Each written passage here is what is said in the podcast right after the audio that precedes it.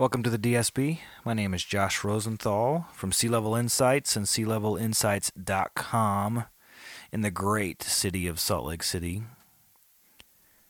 Today, I want to keep the discussion going about how much cash you should hold. We've used the current ratio in a previous episode to help you think through it. We've used the acid test. We've said, hey, if you're using the current ratio, maybe you want to be closer to two.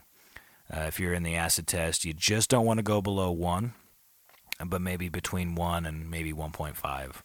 Uh, depends on how much inventory you're holding. For more context, go uh, context, go back and listen to those uh, two episodes. But I think I wanted to, uh, I was sort of inspired after re-listening to those and getting those ready to be uploaded um, to iTunes and such. I was inspired to think through, like, all right, more about cash. What does the cash that you hold say about you? Well, if you don't keep your books very well, it's hard to really know. Um, so if you're not keeping your books very well, what that says about you uh, is that you're not being responsible. Even if you're a product person, even if you're a, uh, a, an entrepreneur person, if you're not keeping your books, if your business business's books aren't well kept, you're not being responsible with the cash that people or banks or institutions and whatever have trusted you with. So establishing that, using that as the baseline or as the foundation, the amount of cash that you hold tells me a lot about you and your goals as a business owner. On one level, if you have a lot of cash in the bank, it tells me that you don't know what to do. You didn't actually have a plan for if your business goes well. Uh, and if you're surprised by your business going well, um, while that's cool, that's not a business that I want to invest in. If you don't have a plan, what do you do with excess? It also tells me that you have a low threshold for risk.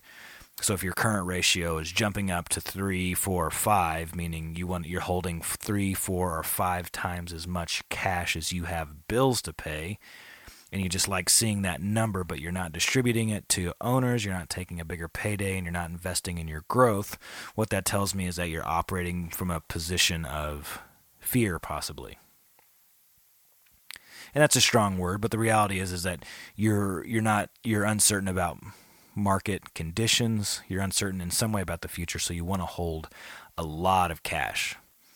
But all the metrics and the ratios are telling you another thing about how much cash you should hold, and you're disregarding that because of the things that we just talked about.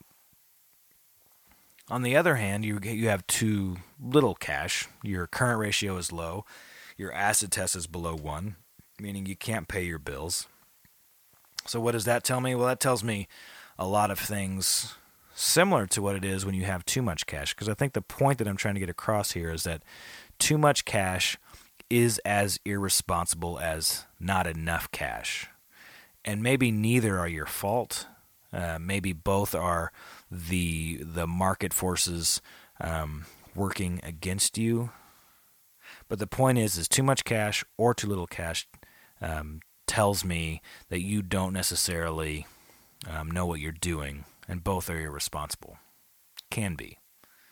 Especially if you have investors who need a distribution or who want one or who put a hundred grand into your idea and never seen a dollar, and you're sitting at a current ratio of four or five. So all this comes from the balance sheet, and we'll dig in more to the balance sheet as things go on. But without a well-kept balance sheet, we can't see these things. We can't name these things. So I think, in conclusion, I want to push you back into your books. Do your books, because we can't have any conversations if your books aren't well-kept. If you don't know how to do it, you can reach out to us. Maybe we're a good fit at Sea Level Insights. Maybe we're not. We'll help you find somebody if you really want help. But bottom line, keep your books, because without them, we can't really tell you how much cash to hold. For now, the summary version is, yeah, hold a current ratio of maybe close to two, but don't go over two. An acid test between one and one point five, maybe maybe closer to one, but don't go below one. Um, I think some people want to keep multiple months of operating expenses in their account at any given time, which may make sense if your business is seasonal. But if it's not, if there's an if there's sort of this month in, month out rhythm that's somewhat consistent, and you're trying to keep multiple months, that just means you don't know your business. Maybe you don't fully understand your cash conversion cycle. We can help. It's the D S B. Thanks for joining me.